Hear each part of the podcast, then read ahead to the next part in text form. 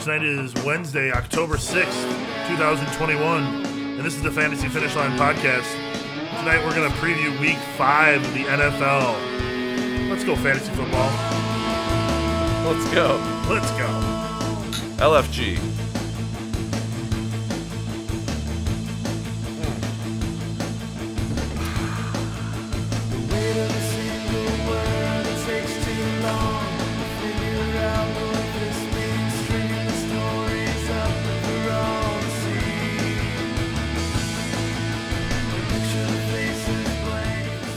And by the way, for those people in the chat room here on YouTube, the scotch is definitely royalty free. Um, but we're not drinking it tonight. We just have a Four Roses uh, small batch bourbon, and we've had a couple of these uh, guys before the show. We finished the bottle of scotch before the show. We did. We Uh, didn't drink a bottle of scotch, but we finished off the bottle that we were drinking in previous shows. in celebration of Jason's uh, birthday, which is next week, uh, we've definitely had some drinks tonight. So just wanted to let you guys know that. And if you're interested in uh, joining us for a drink because you are watching concurrently, then uh, we we would love you to do so. what are you drinking, Dave? Uh, well, currently I have the uh, Two Brothers Abel's Vice, which is the same thing I was drinking um, last, week. Okay. And then we also have a number of cool things from local breweries over there. If you Yeah, want to describe, I those. just if you saw me uh, finish off a drink during the intro. By the way, I am Jason, uh, and that is Dave, and this is the Fantasy Finish Line podcast. We didn't do the the the after intro intro that we normally do. well, if you're listening, you've you've read the title. So You I probably guess, know who so. we are at this point, and if not, you're gonna learn. Uh, so I finished off the So Hopped Malted Milk Ball Imperial Stout, uh, a fantastic ten percent Imperial Stout Mm-hmm. that went well with uh, really anything that you want to drink. Um, so that was really good. I'm happy that we got to have some of that. And later on, what do we have? This is another So Hopped beer, Needles Hazy Eye, a New England style IPA in a, in a clever pun, if I may. And then we have this Ripley, the barrel aged Imperial Stout bourbon whiskey. Believe it or not, It's not a bourbon whiskey; it's barrel aged in bourbon whiskey barrels, I believe, right? Mm-hmm. Okay, so I bet this is going to be black as night. not a whiskey. It's a it's a beer. Yeah. Oh, that's if that was a whiskey, that would be terrifying. but that looks amazing as a beer. So, I don't know if anybody else in the room needs any of this, but it's ready to go. There you go, Dave. Anyways, um, make sure that you guys uh, check us out on YouTube every week. You can subscribe to our channel. We are trying to build that up so that we can get to uh, our goal for the season, and then we would also like you to subscribe on Twitter. Follow us on Twitter. Uh, check us out on Facebook if it's not down. I believe Instagram is up again. So, way to go. Um, and then, uh, yeah, just we're Drink Five anywhere you go on the social medias. It's easy to find us. You don't need to know all the specific information. That's what Google's for. He's right? really he's, really- I think you were going to say something. he's checking in with the masses here. He knows that Facebook had an outage. yeah, I He's, know. uh, he's experiencing that along with everyone Reddit else. told me. Yeah. Thank goodness you jump ship from one social media empire to another. Yes, exactly. Yeah. Uh, anyway, we have a, a ton of, uh, of good content today, but I think the, the meat and potatoes of the show, after we talk about injuries, etc., uh, is going to be a live Q and A with Jason and myself. And if anybody wants to ask Jason anything, he's open for it because it's his birthday show. Okay. So, uh, fantasy football uh, oriented, please. if you need life advice, we can uh, help you screw up your life. but we can No help you with that as well. Yeah, there's, Dave, there's- you're a little dark here. You might want to adjust that what does that uh, mean? while I start out the uh, um, the uh, trends uh, that we've got going on, the injuries, the notes. Um, so Jimmy Garoppolo was initially uh, thought to have a multi-week calf injury. Uh, he exited Sunday's game. He was really poor in that game. Uh, did not play well. He did not. He has not played well really all season. He has not topped 20 fantasy points. Um, and the NBC Sports Edge, formerly uh, Rotoworld, where we like to you know point out that there's a great uh, player news feed where you can keep updated on uh, the you know up not up to the minute news, but up to the last few hours news, I'd say. Now it's called NBC Sports Edge, which is not great because certainly it's uh, been taken over by uh, by horrible uh, corporations more than it already was previously owned. However, Sure. they uh, they appear to have NBC just renamed their product, but yeah. they appear to have well, Rotoworld used to be its own thing, and then it was purchased. Yeah, but it's by- been owned by NBC for years. But they uh, they're they're slowly uh, filtering their juice into into that Kool-Aid. Anyways, this page is wonderful. It updates all the player news, um, and it provides some commentary to all of them. Sometimes um, amusing commentary, but they actually speculated that it could have been Garoppolo's last snap uh, as soon as he played it in last week's game. Uh, last snap for the 49ers, anyways. So, um, in relief, Trey Lance threw a pair of touchdowns, 157 yards, rushed for another 41 yards looking pretty good there uh, as a replacement. So the news on Tuesday was that the injury to Garoppolo is not as bad as they thought, and he might actually play Week Five. I don't understand why they would rush him back, especially since they're on bye in Week Six. If Garoppolo is that important, um, I, I think that you hold off on that, even though it is a big game against the Cardinals. Uh, you have a chance to give him essentially three weeks of rest. I think by now we understand that it's it's coach speak to the players. Like you're not going to say we hope that Garoppolo can't play because Trey Lance is our future. You're going to say we hope he can get back as soon as he possibly can and regain our starting position as the quarterback until two weeks from from now. we hope that he's so good that he provides us no choice but to go with him. until two weeks from now when we say that Trey Lance is our starter going forward. So going through the um, coach speak, Trey Lance is the best chance um, for the team. They, uh, you know, in the game specifically coming up on Sunday against the Cardinals, Trey Lance playing would be the best chance of a shootout in that game because the Cardinals are scoring tons of points lately, um, and he should be the starter this week. I don't, uh, at the moment, see it changing, but as we always say, keep an eye on the injury reports especially on Thursday and Friday. If guys practice on Thursday and Friday, they're likely to play. If they don't practice, they're unlikely to play. True. There's always exceptions to that, but um, they're few and far between. we have to do a shot talking about this next guy. I was just gonna Cheers out there to uh, to all of our listeners. and to Josh Gordon. I, there's certainly maybe people listening at like uh, 4 a.m., 6 a.m. So I'm not saying everyone has to do a shot. I'm just saying we are. I mean, if you're listening at 4 a.m., it's not as dangerous as listening at 10 a.m. It depends on your perspective. shot. Right. Like we know people that actually get up at 4 a.m. That's that's not my uh, prerogative, but No, I, we don't even get up at 4 a.m. and we try to get up at 4 a.m. to go skiing. we still don't get up at 4 a.m. Anyways, Josh Gordon is back, everybody. He's back. Um, he was probably picked up already in your league by the one guy who's still living in 2013. So, you know, uh, get that guy. I I don't even know the music that was popular in 2013. I should have looked this up ahead of time. I'm just an old man now. Whatever. Anyways, Tuesday he was promoted to the 53 man roster on the Chiefs. He's on the Chiefs now, and uh, he is worth a stash spot on your bench since he's on the second highest scoring offense in the league.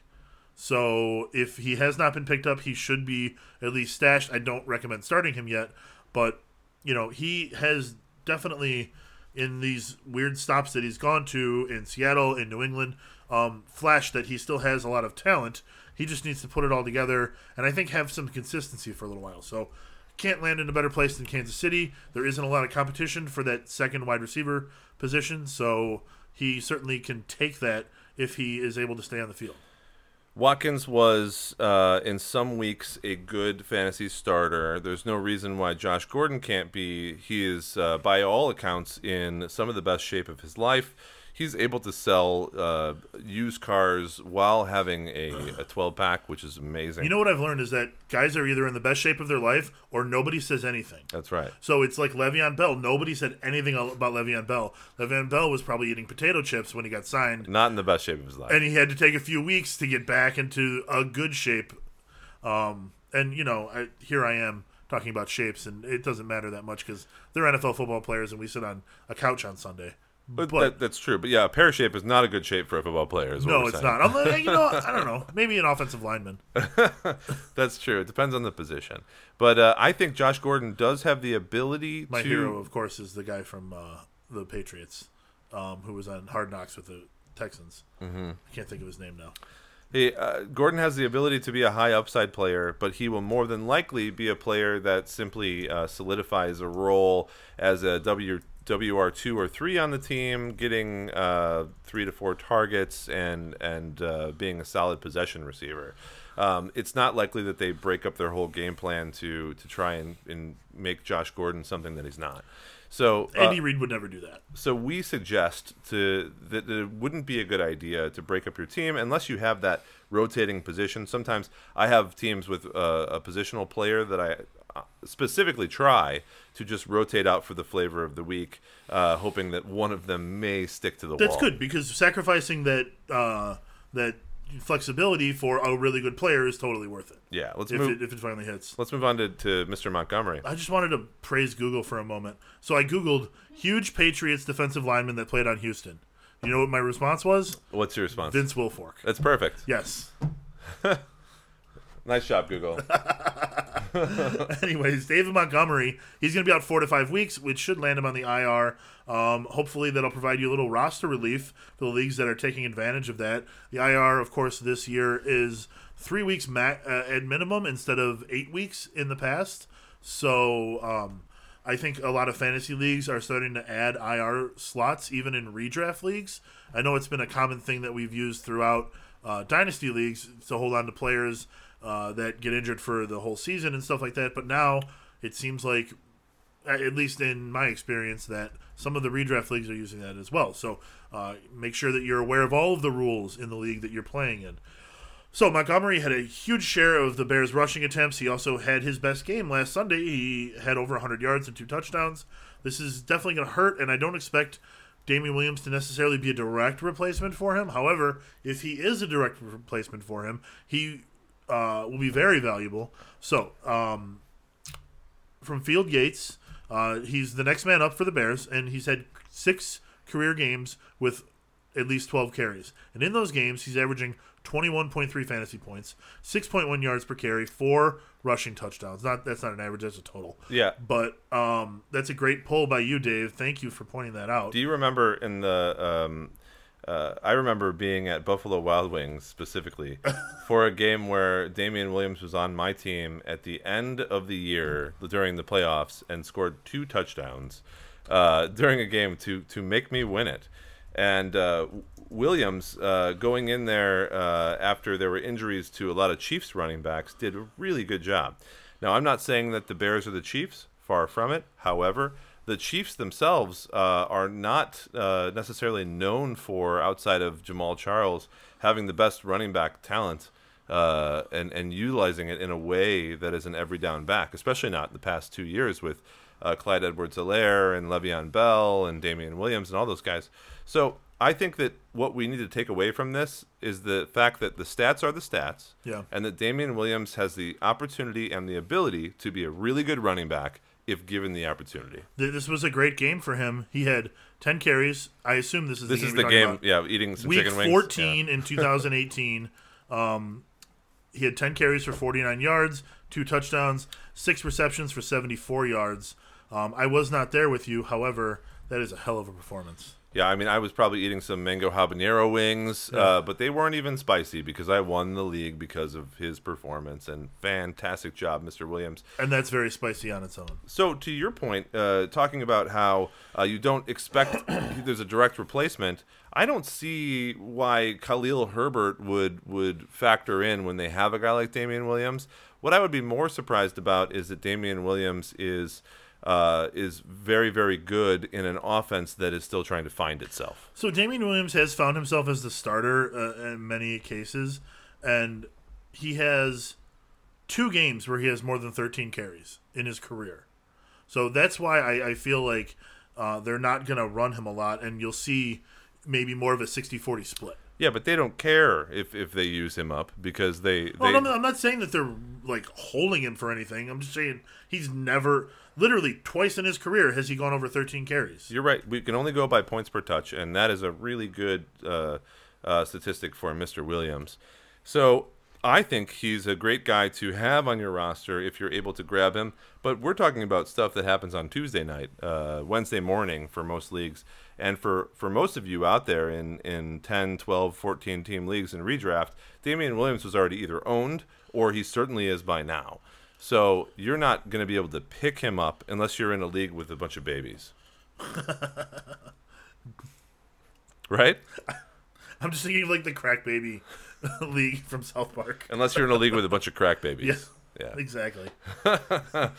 But but you're right. Like it's unpredictable what will happen. We don't know how Justin Fields will operate. We don't know if uh, Matt Nagy and uh, uh, he's probably going to take back control of the play calling. I've already heard news about that.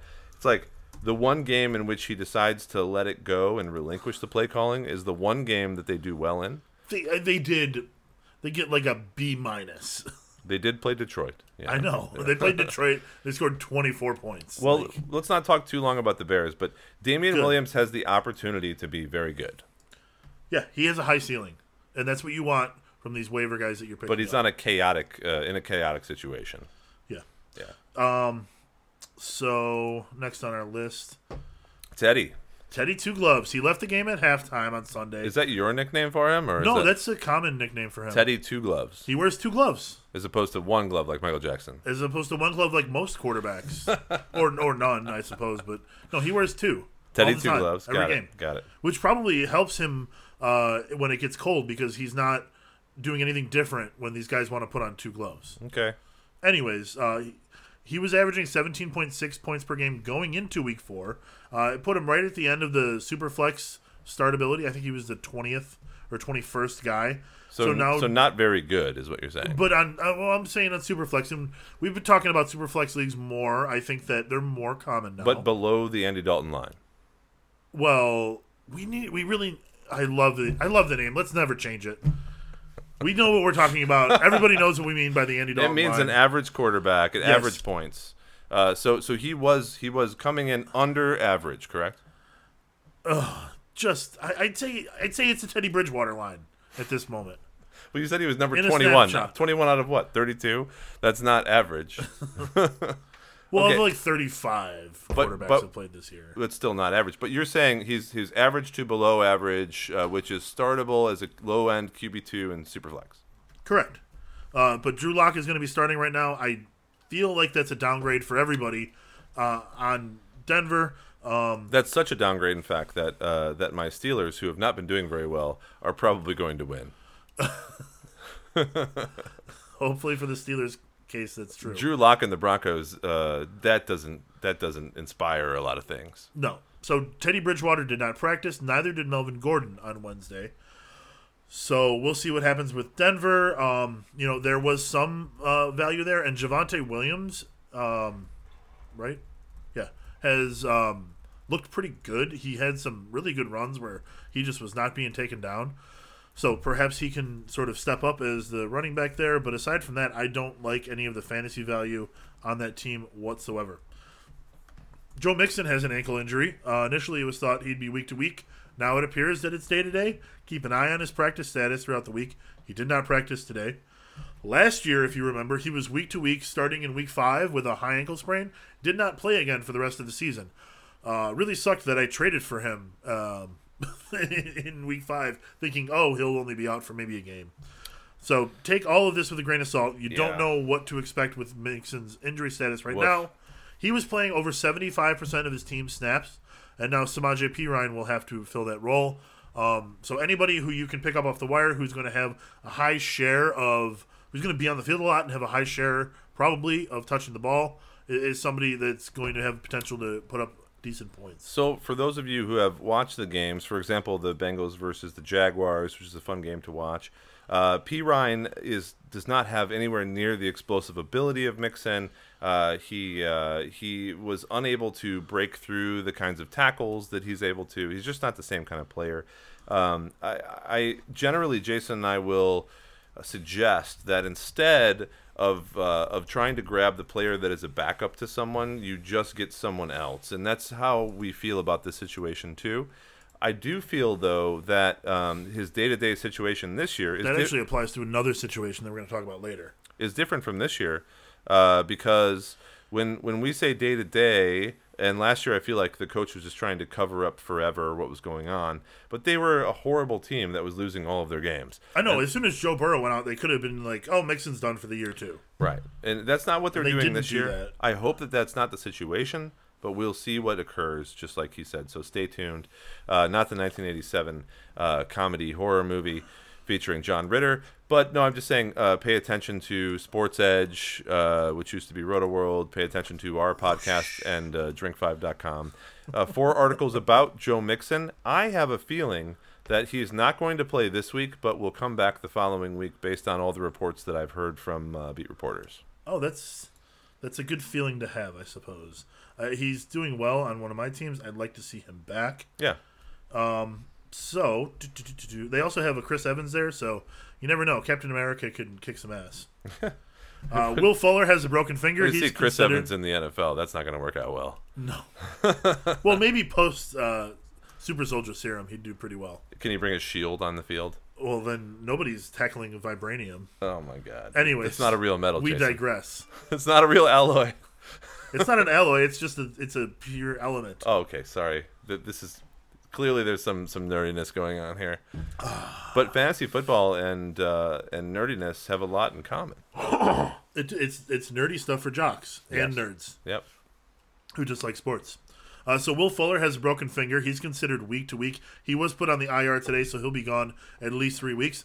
This is a very frustrating start for his first season in Miami. For now, I recommend that we cut him loose. Uh, look for your fantasy points elsewhere other than in the Dolphins passing game. Um, so, from the Dolphins reporter Barry Jackson, Fuller is going on IR, will be out three weeks. Uh, does this provide opportunity for Jaylen Waddle to to secure a position as the number two wide receiver? He's currently averaging seven and a half targets per game, nine point one points per game. He's the WR forty four in fantasy through four games. Um, do you like Jaylen Waddle to kind of step up and have an every down role, or are you worried that with the presence of Jacoby Brissett, there's really not much cooking there? I think Tua comes back shortly. I think regardless of the QB there, it's not like they have like a very set uh, uh, offense in on the Miami. It's true. I think Gesicki's playing well right now, uh, so that's encouraging. And then you've got DeVante Parker, who is going to see a lot of work because there isn't a lot else going on. Yeah, I uh, bienvenido a Miami, Will Fuller. Uh, uh, you know, you don't have Deshaun Watson. There's nobody throwing those bombs to you, so it's difficult with Brissett and Tua to to get the kind of uh, fantasy production that you want anyway as a as a team manager. Um, but he's gone for at least three weeks, and so I think Waddle is the guy that will definitely pick up uh, a lot of uh, WR2 targets there. Um, whether that becomes consistently something that is startable is a question, but I think uh, at the very least that he is uh, rosterable and should be rostered in 10 and 12 team leagues. So Logan Thomas is week to week with a hamstring injury. He was a popular draft pick this year, and he actually showed up and played well. Um, unlike some of the tight ends that we've drafted this year, so his loss is pretty tough, especially that he gets zero points for you in week four. Update on Logan Thomas. Uh, Oh, th- this tell. afternoon, there he was put on IR. Uh, he's Okay. going to actually miss uh, four weeks, um, is what they've said. About four weeks. Could be more, could be less, but three weeks definitely because you're put on IR, right? Yeah. Uh, with the strained hamstring. So it's bad enough. It must be at least a grade two strain of the hamstring Yeah. that they've decided to put him on IR. So not good at all for Logan Thomas rosterers. That he's drafted as a mid mid range tight end. Would you hold on to him? I would because I still think he's a like a top six tight end, and it's difficult to find them. Yep. So I do believe that you're better off finding uh, streaming a tight end from another team uh, rather than trying to replace him with Ricky Seals Jones, who is his direct replacement in Washington. Yeah, like we talked about earlier. I would recommend CJ Uzomah from Cincinnati, who had a huge game last Thursday. Was that two touchdowns? Two touchdowns. What yeah. a game! Yeah, he was he was great. So uh, th- that's another guy that we you, you talked about earlier. That uh, again, uh, reinforcing that same point, uh, you shouldn't be rostering the backup, drafting the backup, wavering the backup. Uh, you should be trying to find someone who's a better value over a replacement. Right. Just throwing in a backup isn't always the right thing to do. There's actually very few situations where that's the case. I feel like a, a, a Chuba Hubbard to CMC, that works. Maybe. And maybe Alexander Mattison for Dalvin Cook. Maybe AJ. Dillon for Aaron Jones. Yeah, like those Maybe like five guys yeah, out there. yeah, for the most part, just look elsewhere. Don't worry so much about the direct backup. Yeah. Uh, DJ Chark is doot doot doot doot doot doot. Going to go to the IR. Uh, I think he'll be done for the season probably. He broke his ankle on Thursday night. He was off to a good start though this season. He played 80% of snaps through the first three games. He scored two touchdowns. He was averaging 22 yards per catch. That was huge. That's really important for uh, you know to have a guy playing well for a rookie quarterback. But his absence is probably going to bump up the production numbers for Marvin Jones and for Laviska Shenault uh, as the Jaguars try to get their passing offense going and try to get behind this uh, um, most absurd and cooked up uh, quasi scandal that I've seen in a while. So uh, we'll talk about Laviska Shenault a little bit more later in the episode, uh, in, in the podcast. But for now, um, you know, DJ Chark, don't even keep him on your roster. Uh, I wouldn't even throw him in your IR slot unless you're in a dynasty team. Yeah, makes sense to me. Uh, so why don't we take a little break, Let's have a drink, shall we? and then we're going to move on to the live Q and A segment, and we encourage you guys to ask all the questions that you might have.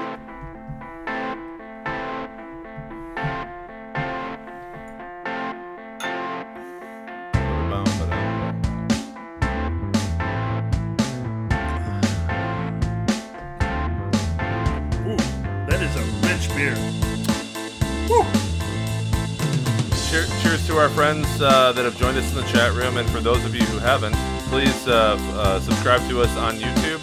Just search for Drink Five, all one word. You'll find us there.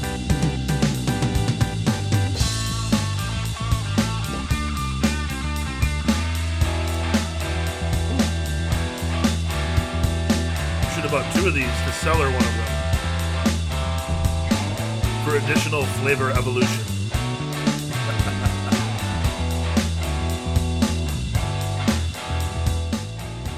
I do like the evolution of flavor. Uh, It's a wonderful thing. So, for our middle segment today, we're, we're going to actually do a, a live Q and A session with Jason and myself. It is Jason's birthday uh, this next week, so uh, happy birthday, Jason! Coming up Sunday. Jason, it's your birthday. I get to watch the White Sox in the playoffs on my birthday. It'll be a good time. Well, that's great. Um, he, he is local to Chicago, and I myself am I'm also a uh, White Sox fan, so I'm enjoying that. I should have brought my Sox shirt for the show. It's going to be a lot of fun. Uh, we hope that it doesn't end in tears, but we, I mean, that's what everyone always hopes. Look, in the there's going to be 12 teams in the playoffs. 11 of them end in tears. It's just the way it goes. Well, I'll tell you what's true about the Sox. or 10 teams in the playoffs. That's not true about all the other teams in the MLB right now. Is that the Sox have a lot of good years ahead of them? So They do. They so, do. So cheers to them uh, uh, doing a great job with the minor league ball and the, the draft picks that they, they picked up. Yes, it's really fun watching a young team develop. Uh, NFL teams don't really get a chance to develop in that way. There's no uh, feeder teams. There's no minor league system in the NFL. So um, when an NFL team is rebuilding, they take uh, you know their draft picks and they are usually able to turn it around really quickly. But then it, it's it's more like uh, it burns out quick too. Yeah, So- it's a it's a bright flame. Uh, Yeah. for the It NFL burns teams. brighter, but for less time. I mean, it's 16 teams, right? But but also we don't see anywhere near the amount of injuries and uh, like collision and, and warfare that happens in an NFL game. That's true. Uh, we we are watching. Well, it depends on if people keep hitting Jose Abreu with pitches or not. This is as close as you get to gladiatorial combat, except for maybe rugby. But rugby's just not popular in the U.S. Well, I would say like UFC is closer I don't want to get into or something that. like that. I don't think that should even be a thing, personally. I, you know, I mean, if you do that on the street, you get arrested. If you play football on the street, nobody cares. Well, I just say UFC. This is great. How about you also like have to put a thing inside of a thing, and then I'm I'm good. Like demonstrate that your brain is still working. Um, let's talk about the uh, the discussion. What other sports can we trash? the discussion topics that we have. Now these come from uh, from Twitter, from Facebook, from all over the place, uh, and I, I drew them all together. All these questions that uh, that came out there today uh, to ask Jason these questions. Now, Jason, are you aware that all of these are questions for you? Just for me, you're not going to answer them at all. I can give my advice if, uh, I if think you should, you know, give your two cents at least. I'll weigh in. All right, I've got Okay. at least three cents. Well, Uh, let me let me pull up Dave's Week Five rankings. Uh, I recommend that you all go to drink5.com in order to look at Dave's rankings. He is uh, one of the experts on Fantasy Pros. He is compiled in the expert consensus ranking that so many people like to use to help set their lineup. In fact, last week Dave was number ten out of all of the experts. See, I don't even like bringing that up because I want to be like number one or number two. But Absolutely. yes, number ten. Number out- really good. number ten out of like two hundred or so Yeah, fantasy experts. That's very good. I'm happy. You're in the top five percent of everybody giving fantasy advice. Then this is the place to go to figure out what you want to do to start your, you know, every week. I am happy about it. So, so number ten for last week, right? I'm like number forty. we must be one of the best like small operations out there. absolutely. Like I- we we don't get paid to do this, everybody. In case in case you had any sort of, uh, we don't get know. paid very much. you you're right. You know, We're still making money. It's just not very much. However, uh, I I must say that uh, that we're, we're not we're not trying to fuck around here. We're, we're trying to, to give you exactly uh, what you need. Is uh, the Yeah. the rankings uh, need to be more predictive than just ranking how than people reactive. did. So uh, anything that we discuss will be half point PPR unless otherwise specified. Hundred So go go for it. Let's let's fire when ready. Okay, so uh, number one, Dawson Knox. Uh, uh, we we talked about Knox last week on the podcast as a player trending up with consistent targets and receptions. If anybody listened to the podcast last week, uh, red zone looks, all those things are trending up for Dawson. He's scored a touchdown now in all of his games. He got two last week. Josh Allen's remarks. He said, "I have supreme trust in this guy," referring to Dawson Knox. Is Dawson now a tight end one going forward? Uh, with the Bills' offense being what it is, with the consistency being what it is, is he a TE1 going forward, or could his fantasy production crumble? Now, tell me, if you think that he's going to uh, trend downwards from this, why would that be? And if not, then why is he only owned in 62% of Fleaflicker leagues? Okay. Um, let me try and answer all of those. Why is he only owned in sixty two percent of leagues? Because um, last year he was hyped and not did not did not come through. So I think that's why people are kind of looking at him and saying, "Nah, I went for that last year and it didn't work out." Um, a reason why he won't continue to be uh, this player is that he hasn't topped 50 receiving yards yet this year. He's very touchdown dependent for his points. Now, does that mean he won't be a tight end one? No, I think he will be a tight end one because there's so much scarcity at the position. It's only about six or seven deep, including him. So it's not that hard to break into the top 10 and be incredibly relevant and necessary uh, to be owned and to be started every week. The weeks where he scored touchdowns, he was in 83%, 78%, and 81% of the offensive snaps for his team. So he's definitely on the field enough, uh, but he's not getting like a ton of targets. He's ramping up in targets. He's trending up, uh, as we like to say, three, five, and eight targets. But again, he's not topped 50 receiving yards on the season. So I don't think that he's going to be breaking out like a Darren Waller or a Travis Kelce, who are guys who can easily top 100 yards in a game if they're used to the tune of eight targets. So you're saying he doesn't have the upside of like TE one through three where they could score 20 points, Right. He's But definitely like he'll probably he has a higher floor than most people. he's going to be like a tier three to two and a half tight end. He's currently the TE six and a half PPR. Yeah. Um, and he's scored. Uh, he's averaging more than one touchdown per game. No, he's got four touchdowns in four games. No, he has five touchdowns in four games. Oh, okay. He has four, but let's let's move on. Oh, I'm wrong about that. Yes, Shoot. I have Okay. his player football pro football re- reference page. I, I thought that he had scored three, and he against Pittsburgh he didn't score a touchdown, which I'm fine with as a Pittsburgh fan. Pittsburgh won that game. They beat one of the best teams in the AFC. They just can't beat anybody else. Yeah. well, let's let's Let's move on. let's temper our expectations, right? Uh, I, I I still think that uh, that Pittsburgh's defense will will come out of the box with T.J. Watt, et cetera. But yeah, so what you're saying is uh, is again he's going to be a uh, a high uh, uh, tight end two or tight end three at the lowest, and still within that t- uh, top ten tight ends yeah. for the, thing- rest of the season. Here's the thing about him, and I think we'll probably bring up this guy later. But there's a better tight end by the numbers who is also owned in sixty some percent of leagues. That's Dalton Schultz. Okay, it, it came out that Chris Carson is dealing with a neck injury. Uh, I'm not sure what vertebrae or uh, if it was just uh, uh, something that was uh, in the upper neck. But uh, he ceded snaps to Alex Collins last week. A lot of people were drafting, uh, not drafting, but picking up Alex Collins on the waiver wire this week. Collins went 10 uh, uh, uh, carries for 44 yards, one touchdown. We've seen this before, though, with Rashaad Penny, with a lot of people in Seattle. Yeah. And it always goes right back to Carson. Uh, the, the coach is always, let's go back to Carson. Every single player on the team, let's go back to Carson. Yeah. Uh, and and I, I don't see a lot of reason that that would be different right now than it was before. For this week, Seattle goes up against a very stout Rams defense. Uh, should should we fade Carson? Is it just this week? Should we look to unload Carson uh, and trade him or get him off our teams, or is this just a temporary setback for Chris? I would be fine with you know sitting him for a week, but he is definitely a guy who is going to see the majority of carries on his team if he is healthy. So I, I like Chris Carson a lot. Um, I got him on a dynasty team for fuck's sake. So Yeah.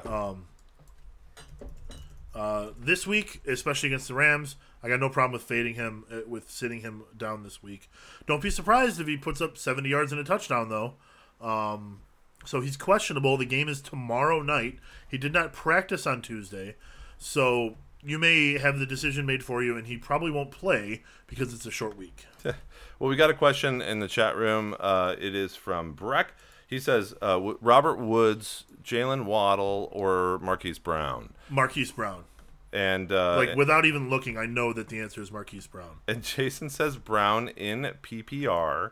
Uh, I That's fine with me. Even okay, Jaylen Waddle, good in PPR. Like you said, he's getting over seven catches per game.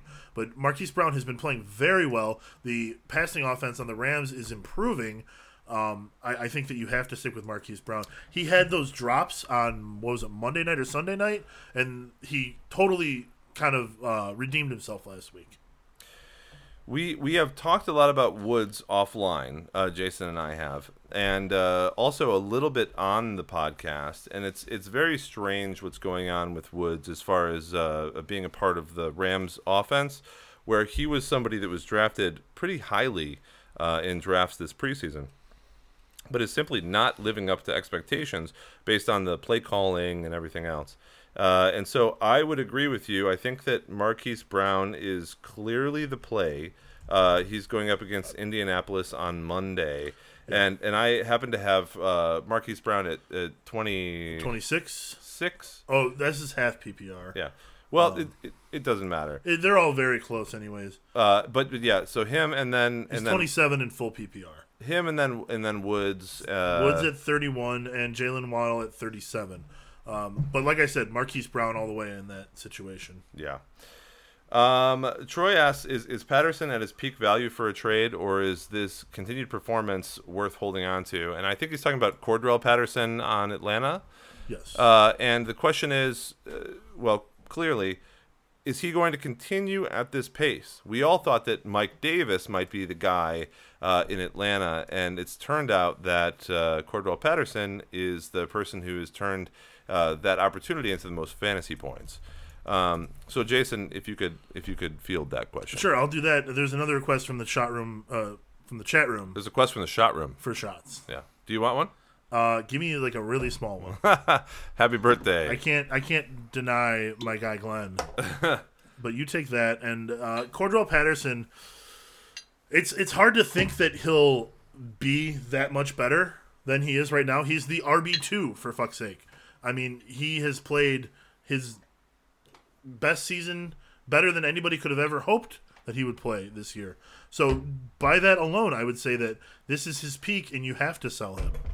Um, it's the Atlanta offense. If it was on a better offense, I would be more likely to endorse holding on to him. That's right. And keeping him for the year. But Mike Davis is still getting a lot of work. That's right. Um, Cordell Patterson, I think that you could probably get a lot for him right now. If he has a good game on Sunday morning, then uh, that could be the case again. Reminder: there is a Sunday morning game. It starts at 8:30 a.m. Central Time. The Jets and the Falcons are playing in, in London. London. Yep. And and shots for Jason's birthday. And I agree with him. By the way, sell Cordell Patterson if you have him. Do not buy Cordell Patterson if you're smart. I agree. Cheers. Cheers, Glenn. Thank you, buddy. Ha ha. We have another question. We'll see you in November. Another question from the chat room. He's gone till November, as uh, uh, as as often said uh, in the '90s or the early 2000s, I guess. Do you know what I'm Wake talking about? Wake me about? up when November comes. no, not the like Green, Green Day? Day? reference. Gone till November. I'll be gone till November. It's Wyclef Jean. No, I don't know what you're talking about. Oh, Jason, come on, man. The chat room, give me, give me some, give me some back, back me up here with the till November, please. Appreciate that. Um, so we've got uh, Higbee or Schultz this week. Uh, interesting question. That's Dalton Schultz or Tyler Higbee. I personally, uh, in my rankings for half PPR, have Tyler Higbee at number nine and Dalton Schultz at number 12. Now, this will change uh, probably tomorrow morning to afternoon based on whatever the new information is that comes out. But I happen to like Higbee on the Rams. The reason why I like that is because uh, Stafford has been favoring him. Uh, Stafford is moving the ball really well. And you know what happens to Russell Wilson? Uh, I'm sorry, not Russell Wilson. You know what happens to uh, uh, the Dallas Stafford? the Dallas Cowboys uh, Oh. offense uh, as as it moves along is that is that I tend to see I think um, a, a little bit of uh, of of the the running game being favored or the passing game being favored for the receivers and uh, uh, a little bit of the tight end position disappearing sometimes for games for the Cowboys. And I've noticed that in past years. Now, that's just a passing reference for me, but I have to say that I think Higbee will have a better game. Now, because those guys are very close, I'm literally talking about 9 and 11 uh, or sorry, 9 and 12. Yeah, Uh, it's close to a coin flip. either one could happen For sure. But I prefer the Rams offense uh, uh, against Seattle uh, as opposed to the Dallas offense against the Giants, and that's that's just me. What do you think? I, I actually am leaning uh, towards Dalton Schultz on this one. So the Seahawks are in the middle of the pack when it comes to giving up points to opposing tight ends, referring to Higbee. But when you look at Dalton Schultz, they're playing the Giants. The Giants are giving up the fourth most points to opposing tight ends. The interesting thing there, they have not given up a 10 point game.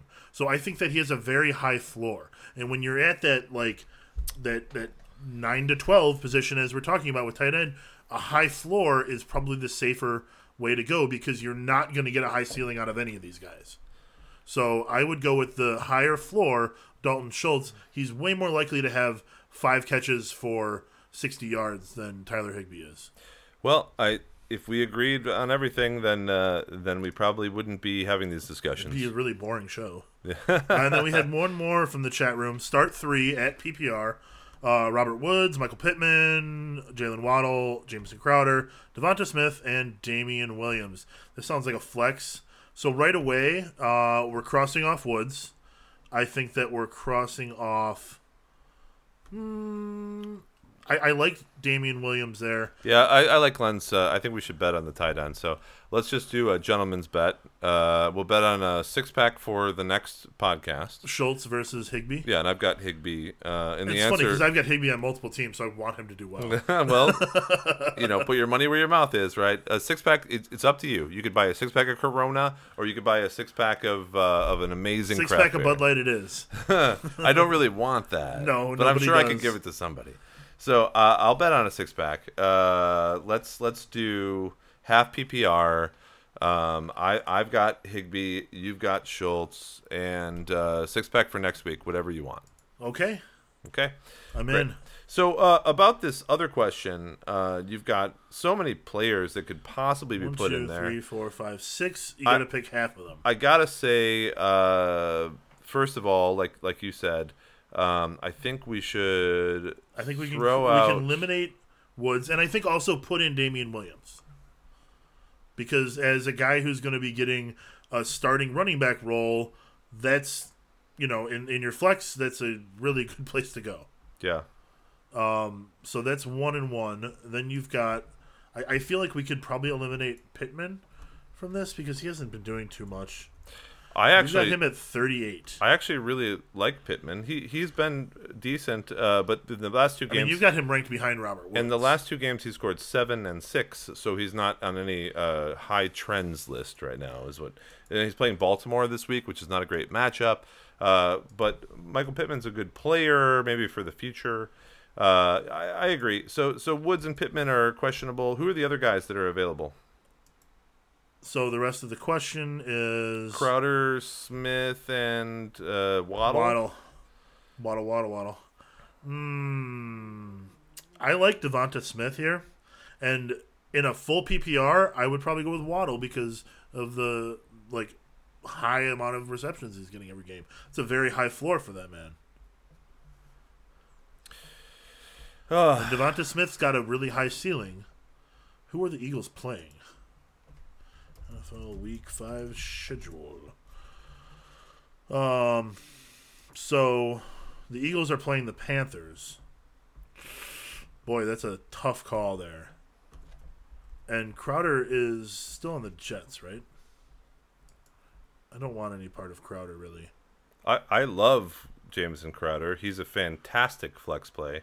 Uh, but based on this particular list, um, I think personally that the answer is uh, Robert Woods, Devonta Smith, and Damien Williams. And that's my final answer. Okay. What do you I want? would. Uh, I'm with you with um, Smith and Williams.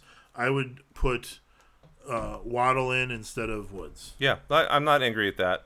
Uh, but I say uh, those two guys, and then Woods or Waddle, depending on uh, how you feel about their upsides. But but I think ultimately the answer is uh, with with the crowded uh, wide receiver room and everybody healthy over there, uh, and the Jets. The Crowder is a little uh, unfortunate, uh, and Pittman against Baltimore, having not done so well for the past two weeks, we're going to cross him off our list as well. So those three guys, So we got someone who must be looking at your rankings list and asking us the hard questions. the hard ones. Uh, they want to know. Uh, they. I, I ought to shut out the name to thank him for the question. Breck again. Uh, should he start Hurts or Cousins? Yeah, And they are right next to each other in your rankings. Eight and nine. Eight and nine. yeah. So Jalen Hurts has done nothing but impress me this year. I was super down on him going into the season, totally fading him. Um, I, I'm willing to admit that I was completely wrong about that. I think that Detroit could wind up in a situation where they uh, run the ball a lot because they can be up on Detroit. Um, so I, I like Jalen Hurts in this uh, pick. I totally get that. Uh, my own rankings, and by my own account, which is, uh, you know, you can go to the website and It is gospel and correct. it. It is Hurts over Cousins. However, I, I agree with uh, Glenn in the chat room saying that uh, I think that I think that Cousins could be the play, just because I prefer if everyone is right next to each other uh, to take the veteran with the the guys that I know. And Hurts and his wide receivers, I don't have enough trust in compared to Cousins and That's Justin fair. Jefferson and Adam Thielen That's and fair. Dalvin Cook. That's fair. Like, let me get the guys that I know can give me the higher floor. That's Cousins. okay. All right, so uh, it Seems like we could build a team at this point. oh, of course you could. I'll take Schultz and Hurts. You could take Higbee and Cousins. Now Christian McCaffrey has is back out there practicing in full pads today, and CMC owners are still holding their collective breaths. Uh, that's that's good news. Leans towards him playing in week five or six. I think uh, they might hold him out this week, but the news is not going to be in until Thursday or Friday. Uh, do you think that if he is playing, you would immediately play him on your team, or would you be afraid at all that, that they would uh, you know make him a uh, a decoy or something like that? I absolutely start Christian McCaffrey if he's playing. Yeah. He only played like three games last year, and it was mostly like spotty through the injury, and he scored like 30 points a game when he was out there. I think that, you know, th- there is no decoy when it comes to Christian McCaffrey. You're getting a 100% effort from him, and you're going to. Uh, it would be silly to decoy him because that would just risk further aggravating the injury. And playing him as a decoy would be admitting that the injury is not yet healed. Um, so I, I have no qualms with starting McCaffrey if he plays. Thankfully, he plays at noon so that you'll have the chance to That's make true. that decision. Well, it sucks if you play at like 325. if he's got like a Monday night game, then that really sucks. I, I have Uh, to say, next week he plays at noon as well. The week after that he plays at noon. Uh, the week after that he plays at noon. So thankfully the Panthers aren't a marquee team. They're playing at noon through week nine. they're not a marquee team this year. They might be next year based on their current trajectory, the possibility of them. Uh, it looks to me like this is early in the season, but they could definitely be in that championship game. Um, they're very good right now, and Sam Darnold is playing excellent football. Yeah, he's not seeing any ghosts at all. No ghosts. No ghosts. Maybe the ghosts are helping him. Maybe they're friendly ghosts. Maybe it's Casper out there. Yeah. Yeah. Uh, Matt Nagy reverses course on his quarterback. Could Justin Fields earlier today was named the Bears starter moving forward. So this bodes well for Darnell Mooney. Mooney futures, you guys have him out there. He did so I well. picked up this week. He did so well this past week, of course. Uh, five receptions for 125 yards in the first game that uh, that Nagy actually, you know, called the plays correctly because he didn't call the plays. Uh, five receptions for 125 yards. But can Fields involve other people on the team uh, without um, David Montgomery? Uh, without having involved in any of his games so far, really, Cole Kmet or Allen Robinson, uh, the Bears can't win games with just Darnell Mooney and Justin Fields. So, are those other guys going to be involved in the offense, or is this going to be a structure fire that you want to avoid for the rest of the year? Uh, they're going to need to involve them in the offense. hundred percent, yeah. I but mean, will they? Last week was the first game that he had double-digit completions. So it's a slow trend upward for our guy Justin Fields. Our guy Justin Skyler Fields. Our guy Justin Skyler Fields. I, you know, I say that about everybody. uh, he only had three. Ki- Look, he hasn't.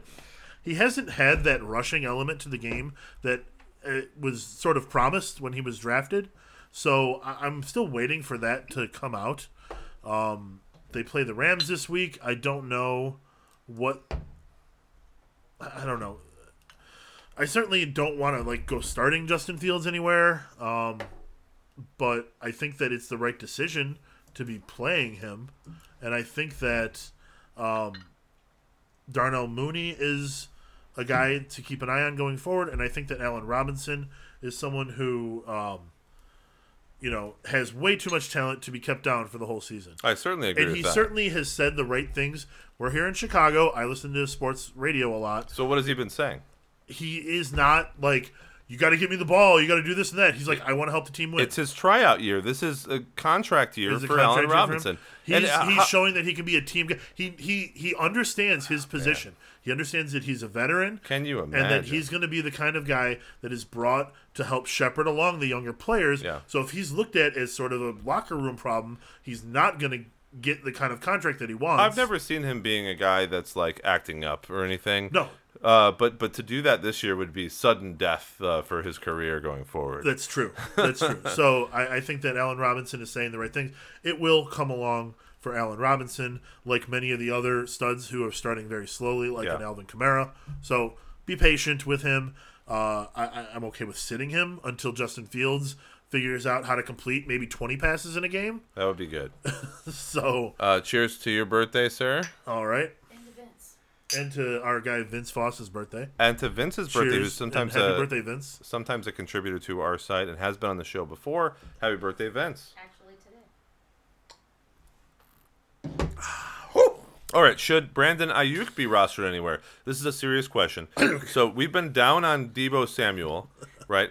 Nobody else on that team has stepped up, and so all the targets and all the resultant fantasy production has come right back to Samuel. Now, I've, I've said Deebo Samuel is fantasy fool's gold. He was for a couple weeks, and then he suddenly came back because nobody else stepped up on that entire team to be anything, getting the targets and sucking up, uh, you know, what's going on there in that offense. So because Deebo Samuel is now, at least in my opinion, a WR1 on that team, because you know just from pure, um, uh, just watching the game and, and seeing what they're doing, they have to give him the ball. He's the only wide receiver that is there every time. Uh, do you think that Aiyuk is going to be rosterable at all on any squads, uh, 10, 12, or 14 teams? I think that if you've got Aiyuk, you hold for another week or two. And well, here's the thing: you've got a week with Trey Lance this week coming up. Then you've got a bye, and then hopefully you have another game with Trey Lance if he played well. So you're going to have to take a, a chance with him. If you need to drop him to make room, fine.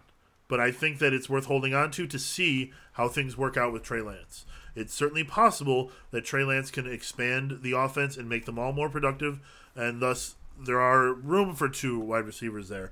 Last year he was pretty good, um, good enough to be starting uh, as a flex player. Yeah. So I think that I think that if you can afford it, you hold on to him. If he is in that position that we were talking about earlier on your roster that you use to switch out for other players, then you know you you may have to sacrifice him uh, to the waiver wire.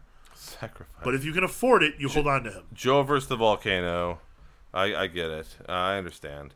Uh, we have another question from the uh, from the chat room. That is from Fantasy Catchup. He says, uh, "Got offered Aaron Rodgers, Deebo Samuel, and Saquon Barkley for Josh Allen, Calvin Ridley, And DeAndre Swift. and DeAndre Swift." Now, th- this is This to me, on paper. It seems pretty even at first glance. What do you think? at first glance, what it seems to me is that somebody is trying to trade um, big names in Rodgers and Barkley for players who are playing very well right now.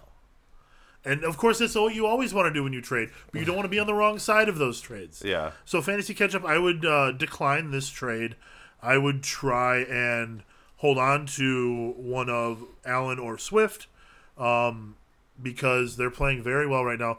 Swift's um, usage numbers are, are spectacular, and he's going to be a guy that performs better than you think he should just because he's on the Lions.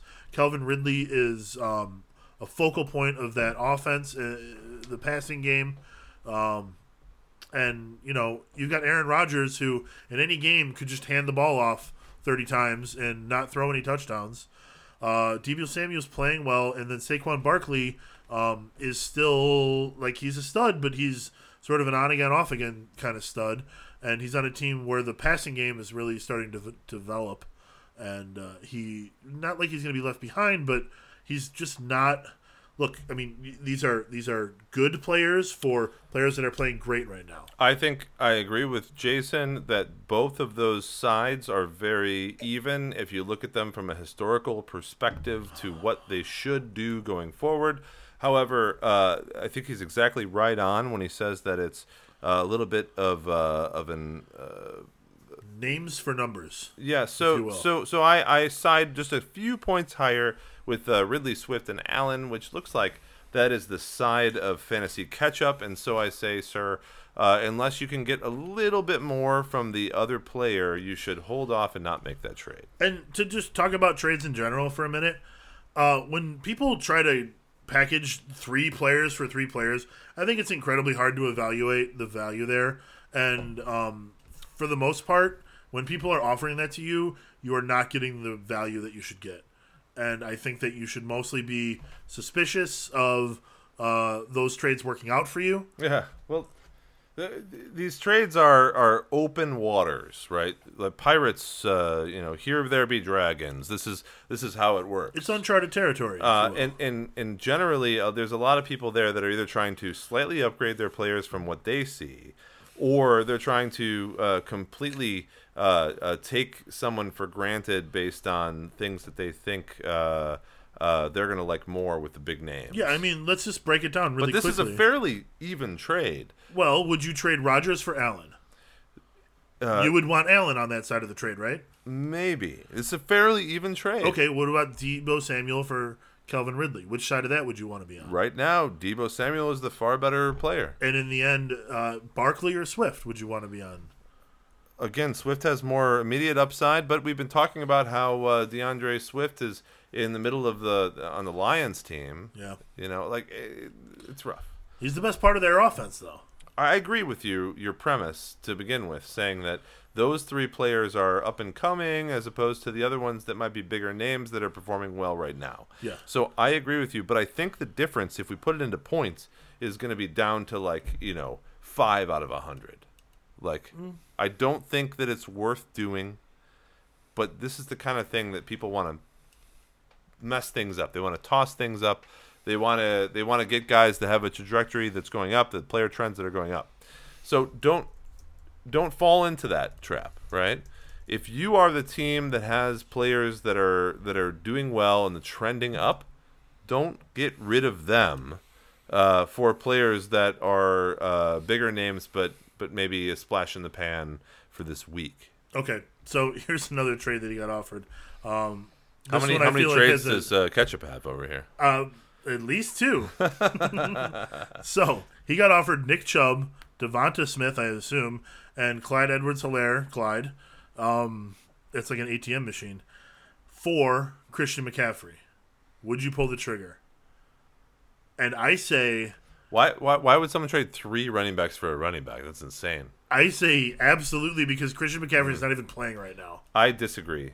I, I you don't trade the best player in the game of football, uh, in the game of fantasy football, possibly, for three players that forces you to drop two players. So look at your team and say, are there two players that you can drop, and, and those values you don't care about? Like you're going to lose a lot of value in just doing that transaction. There's, uh, like you said before, uh, watch out for what players are doing. You're trading uh, three for one. That means that guy is going to try to get the best player he possibly can. In this case, the best player perhaps in football. Yeah. Uh, for a bunch of players that he can then replace with players that have uh, a little bit of value. If Christian McCaffrey was playing, I'd be 100% on your side. He's going to play this week or next week. I, he, he probably will. He's currently not playing, so I understand what you're saying. But he's not going to be a Joe Mixon this year that doesn't play at all. He was in pads in a limited practice yesterday. and, and and I I am today. I am almost always on your side. And earlier this week, I was giving trade advice to someone when I said, "Don't trade uh, multiple players for just one, or, or don't be on the wrong side of that." Don't. But in this case, the guy giving up the multiple players is giving up a lot of good players. Because you like Chubb. yeah, I, I like Clyde Edwards Helaire too. I like Devonta Smith. I think that your team is better in the long run, and you're going to pick up more wins right now with those players. Now, Christian McCaffrey may be the player that winds up winning you the championship because he can play further down the line. That's such a weird Which trade. makes I, I'm, I'm not even sure. Like I need, I need a lot of information about that league. But uh, uh, let's let's say if you're trading Clyde Edwards-Helaire and Nick Chubb, like you have to give me what your team looks like and what your running backs are. He says that he needs running back help. well, So he has McCaffrey who can't play right now, trying to, and he's picking up two running backs that Maybe. would start. Would he even be starting both of them though? Is the question. yeah. So uh, I, I don't like three for one trades. It's going to ruin the value of your team that you already have because you have to drop people. Yeah, you're gonna lose your. I mean, obviously your bench depth is going to improve. But but but but somebody trading you Nick Chubb and Clyde Edwards is not doesn't have their head bolted on straight. So we would have to have more information. Well, the thing is, if you're the one, yeah, okay, that's that's too much value for a, a player, isn't no, it? no, I, that's, that's yeah, But but the problem is if, if he has another running back that's also going uh, along with Christian McCaffrey, and he can't play all four of those guys, then there's no point in making that trade. It doesn't help his team, is what I'm saying. So we need more info. Uh, that said, uh, Johnson Diggs. Uh, thanks, Glenn, for that uh, insightful sentence. Uh, perhaps you can phrase that into something that means something.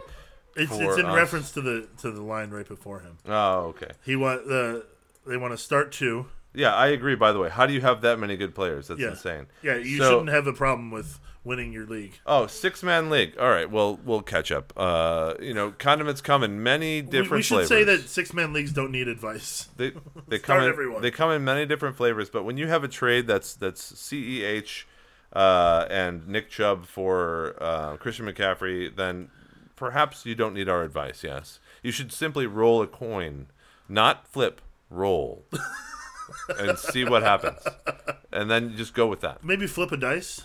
Flip a dice or roll a coin. That's what I would suggest for you. okay. but if you're starting two of these players, Diggs, Chase, Ridley, um, I assume David Johnson, D Johnson, yeah. and Chris Godwin, um, who are you starting? Well, not David Johnson, um, especially against the Patriots. Uh, Diggs, I, I'd start Diggs this week, and uh, and Chase, I think, because Ridley he's playing well, but uh, everyone puts up all the points on the Jets against, on the ground, so I probably wouldn't, uh, like you know, start the passing game in Atlanta if I had to, unless I had to. Uh, Chris Godwin is kind of up or down because there's so many targets on that team. Honestly, I I would start uh, uh, Diggs, Ridley, and oh, Diontae Johnson. sorry, Diggs, Ridley, and and uh, Oh no, no, Johnson. Diggs, Johnson, and Godwin. I would just start the three receivers. Well, you can only start two of them. Oh, I see. Uh, well, Then I, I, would start Diggs and I Johnson. I would start uh, Diggs and Johnson or Godwin and Johnson, depending on how you feel about Diggs. Uh, I know that oh, I, the Chiefs are giving up tons of points. You've got to start Diggs this week. you have to understand that Stefon Diggs has not been putting up points. I do. I am fully aware of that. So at some point you have to realize that and you know put it into effect, right? I'm not worried about that though. I see. So He's you, had 13, 8, 10, and 10 targets. Last week he had 114 yards. He'll be fine. Sure, no problem. Uh, uh, I think that no matter who you start, you're going to be fine. Is that is that still in the uh, six team league? Uh, hey, if it's 16, you really need to score a ton of points in order to win. Joey says need two wide receivers this week. I've got Robert Woods, Tyler Boyd, uh, Marvin Jones, uh, Courtland Sutton, and Laviska Shenault. All right. Uh, uh, tell us if that's PPR, half PPR, or standard, and we will give you a uh, a consideration. Um, I I would love if that was half PPR. Uh, Because be- that's what you have up already. well, no, because that's that's what I that's what I rank for. So I already know. That's answer. where we start everything. Yeah, yeah. So I, I love Tyler Boyd. I think Tyler Boyd is great, but T. Higgins uh, might be playing this particular week. I have Tyler Boyd ranked at 22 uh, in half PPR. He's playing half PPR right now. Uh, as far as uh, uh, Courtland Sutton, he's uh, ranked 21 for me, right there above Tyler Boyd. Uh, and we're looking at uh, some So of the other half for sure. some of the other guys that he has on on his squad. Uh, as far as Where's Shenault on your list? Woods and Shenault. Uh, Shenault is number 41. Uh, Do you see him moving up in your? Uh, I, I do, but not until it updates? happens. Not until it actually happens. You know, until he has 100 yards and a touchdown. No, I'm saying I'm saying this week. Do you see him moving up in your rankings? Yes, maybe slightly, but not like to 25 or Okay, anything. okay. Like maybe he'll be 36. That's fair. Yeah, uh, but I, I think he will be moving up. It's it's not like suddenly DJ uh, Chark is going to come back from the dead. So This is true. Uh, so looking at um, Marvin Jones, So of those two, of Jones and Shenault, who would you rather start? Uh, Marvin Jones and and Robert Woods. No, I meant of uh, of the two Jacksonville receivers, Jones and Shenault. Who would you rather start? Um, who who would I start on Jacksonville? Uh, Marvin Jones.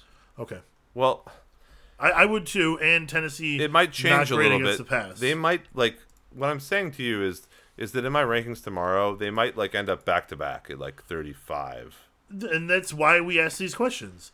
We don't ask the questions of the guys who are 15 and 30. Yeah, but that's I an don't, obvious. But I don't care about that. The the point is the question is uh, who to start from those guys, and I think the answer is So the Tyler Tit- Boyd. Um, the Titans are giving up the second most points to opposing uh, wide receivers. I, I think that it behooves you to the, figure the- out which receiver is going to be the better one. In The answer for me is Sutton and them. Sutton and Boyd. I think I would go with Jones and Boyd because Sutton maybe uh, may have Drew Lock as his quarterback. Yeah, yeah, but but even if he does, I mean, uh, it still has a higher upside than the other guys that we're talking about. But Are yes, the Steelers bad against the pass this year? Not necessarily this. this, Oh, they are fifth most points to opposing wide receivers. well, that's because there have been injuries from the defensive backs, where like Joe Haden is back now, etc. I just want to know how they're doing. Yeah, I think you're right. Uh, it's it's it's questionable at best.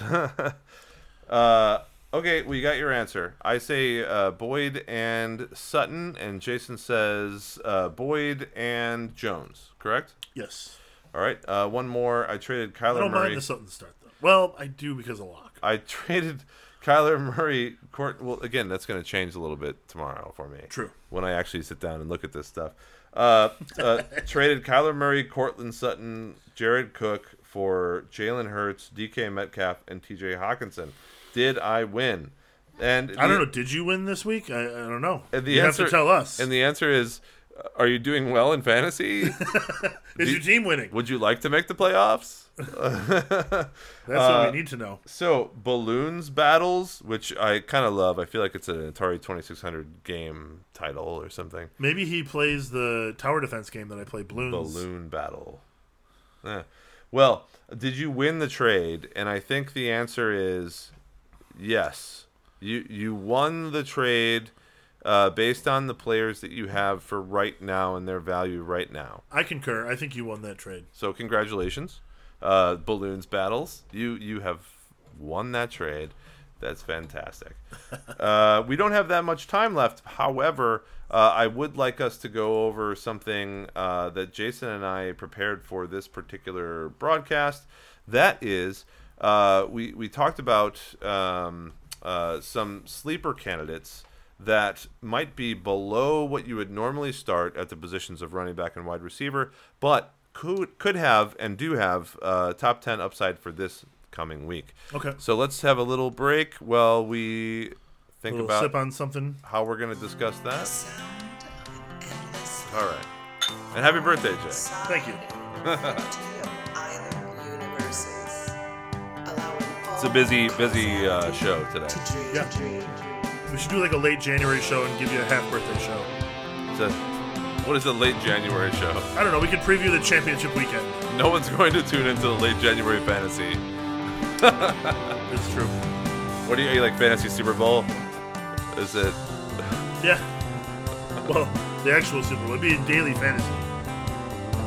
No. Well, thanks for all those questions. That was excellent. It was a nice rapid fire uh, bunch of questions.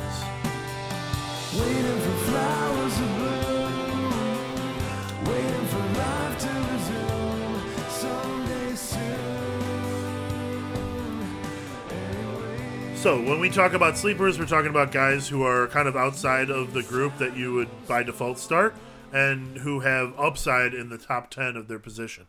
So, uh, first on my list is James Conner. He's playing the San Francisco 49ers this week. Last week, he was the running back 8. The week before, he was the running back 12. Didn't we just talk about James Conner and and you had mentioned like he's not really doing anything? Well, this is not happening anymore. I believe that I have already conceded on Jalen Hurts. You know, if you can't change your mind and embrace the players that are playing well, then you're going to be bad at fantasy. That's true. So if you have a take and it's wrong, accept it and move on. Change it. Change it. Thank you. Uh, so either the 49ers are going to have an injury hobble Jimmy G or Trey Lance in his first NFL start. Either way, um, Atlanta or Arizona's highest highest scoring offense is going to be just fine. The Cardinals have scored at least 31 points every week. Uh, they could easily find themselves with some garbage time. So Car- uh, Conner's not doing a lot with his carries, but he's getting a decent amount. The carries have been going up a little bit.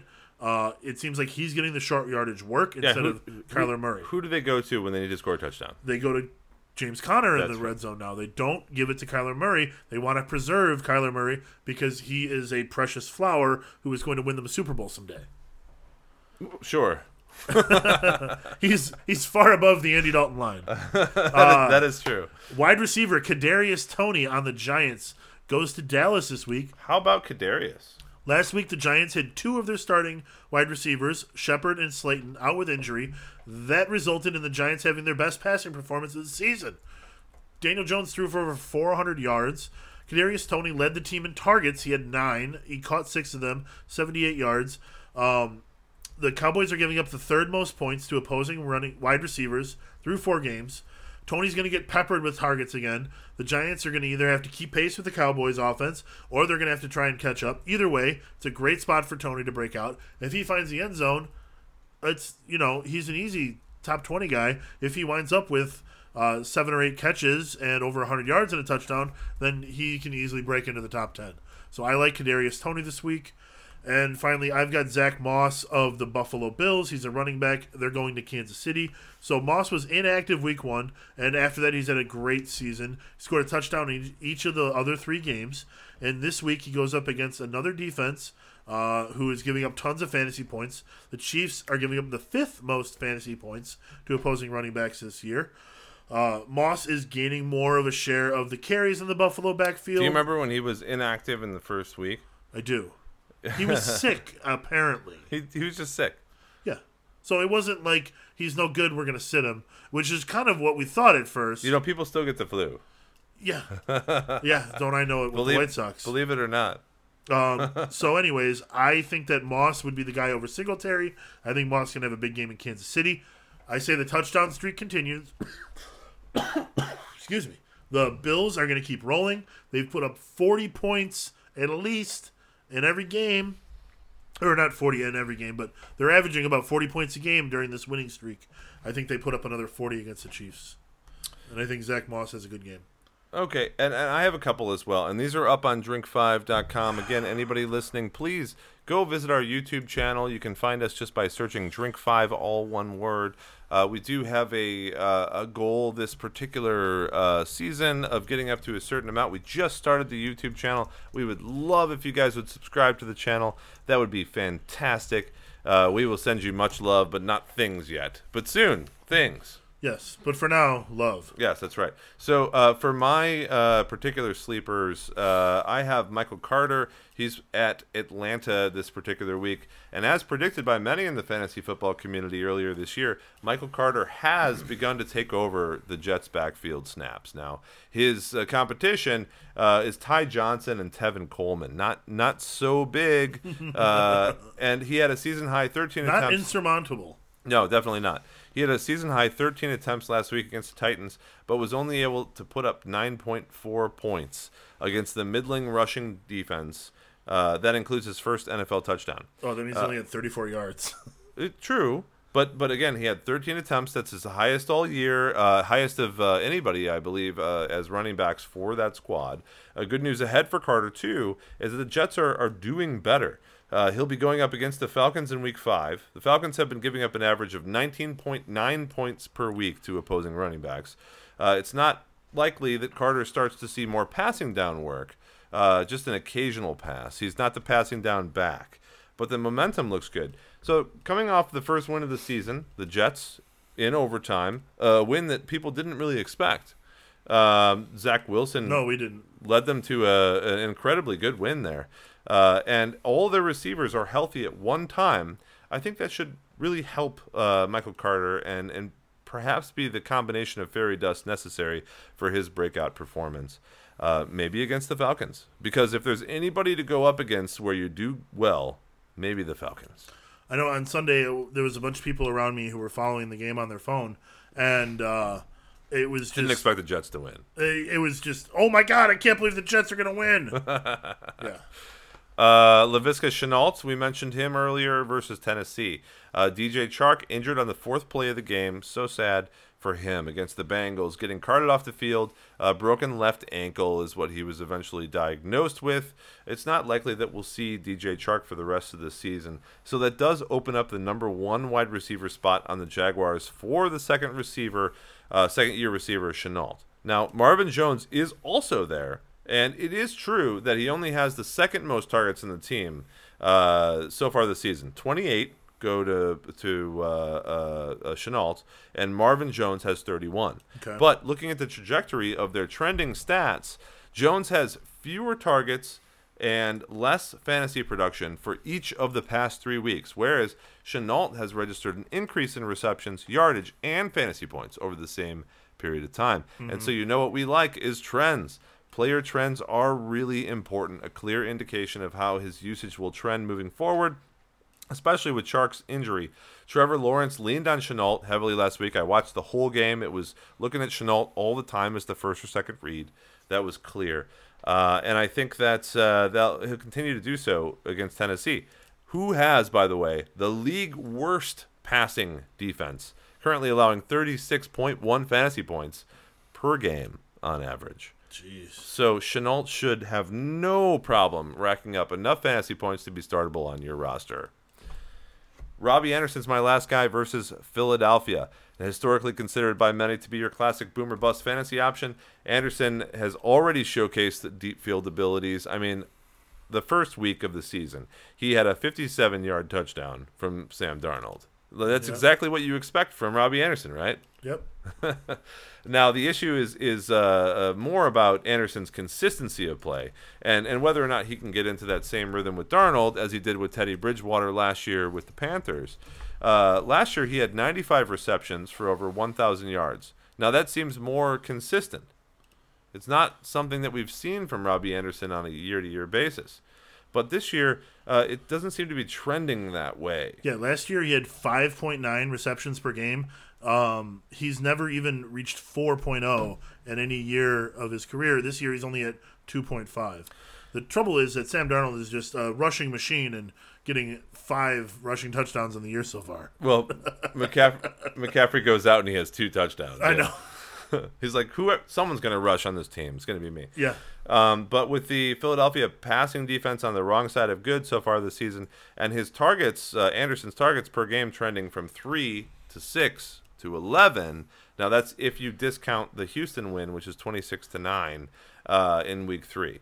Uh, now I normally don't do that for uh, team wins that are in a trajectory, but in this particular win, twenty six to nine, I saw the game.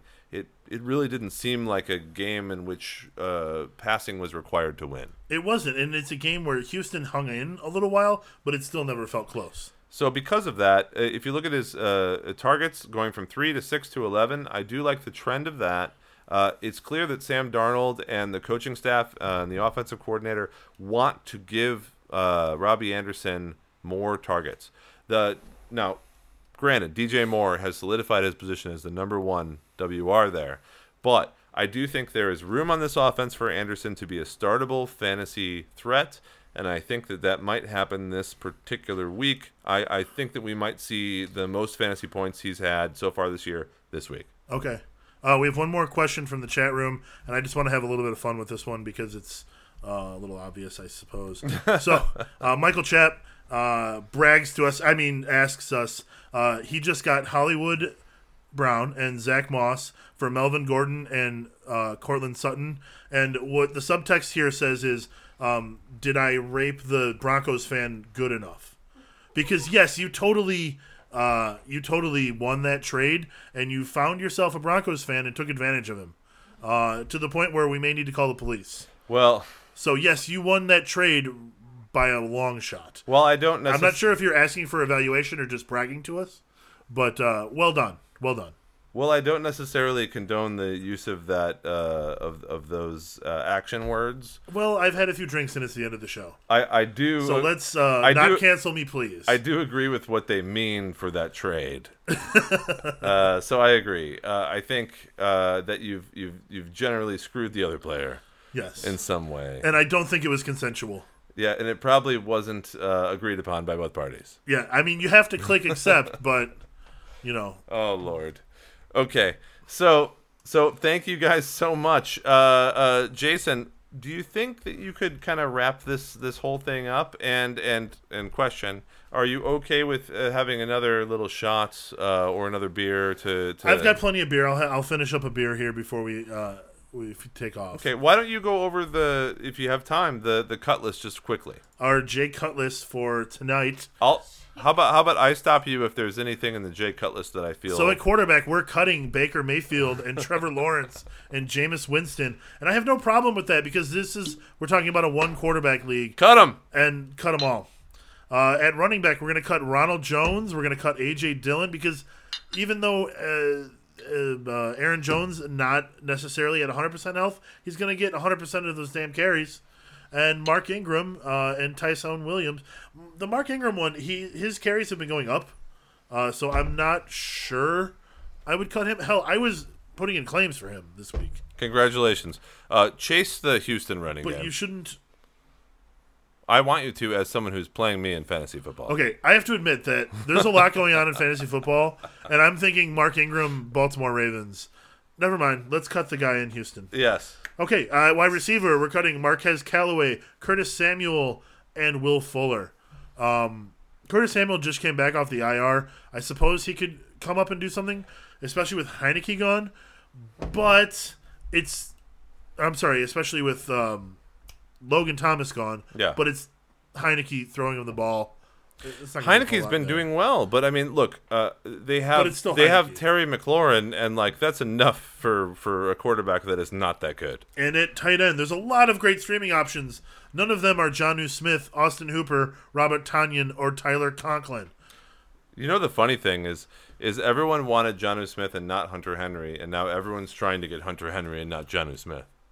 I don't know why. I mean, Well, he has more receptions and touchdowns than Jonnu Smith does. so the Patriots are one and three, but have a positive point differential. they are better than their record, and it's because Did you watch the game against the Buccaneers? I did. That was like the only game I watched last the week. Patriots were very good. yes, Patriots played excellent football. Arguably, Belichick won that game. The Patriots were good and had negative rushing yards on the game.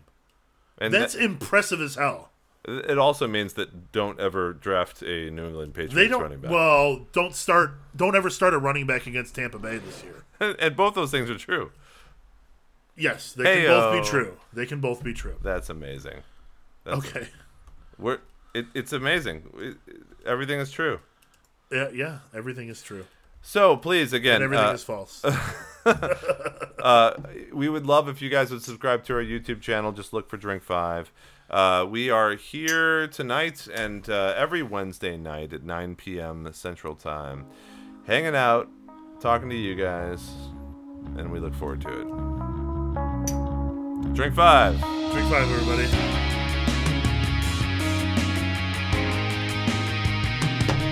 Go White Sox.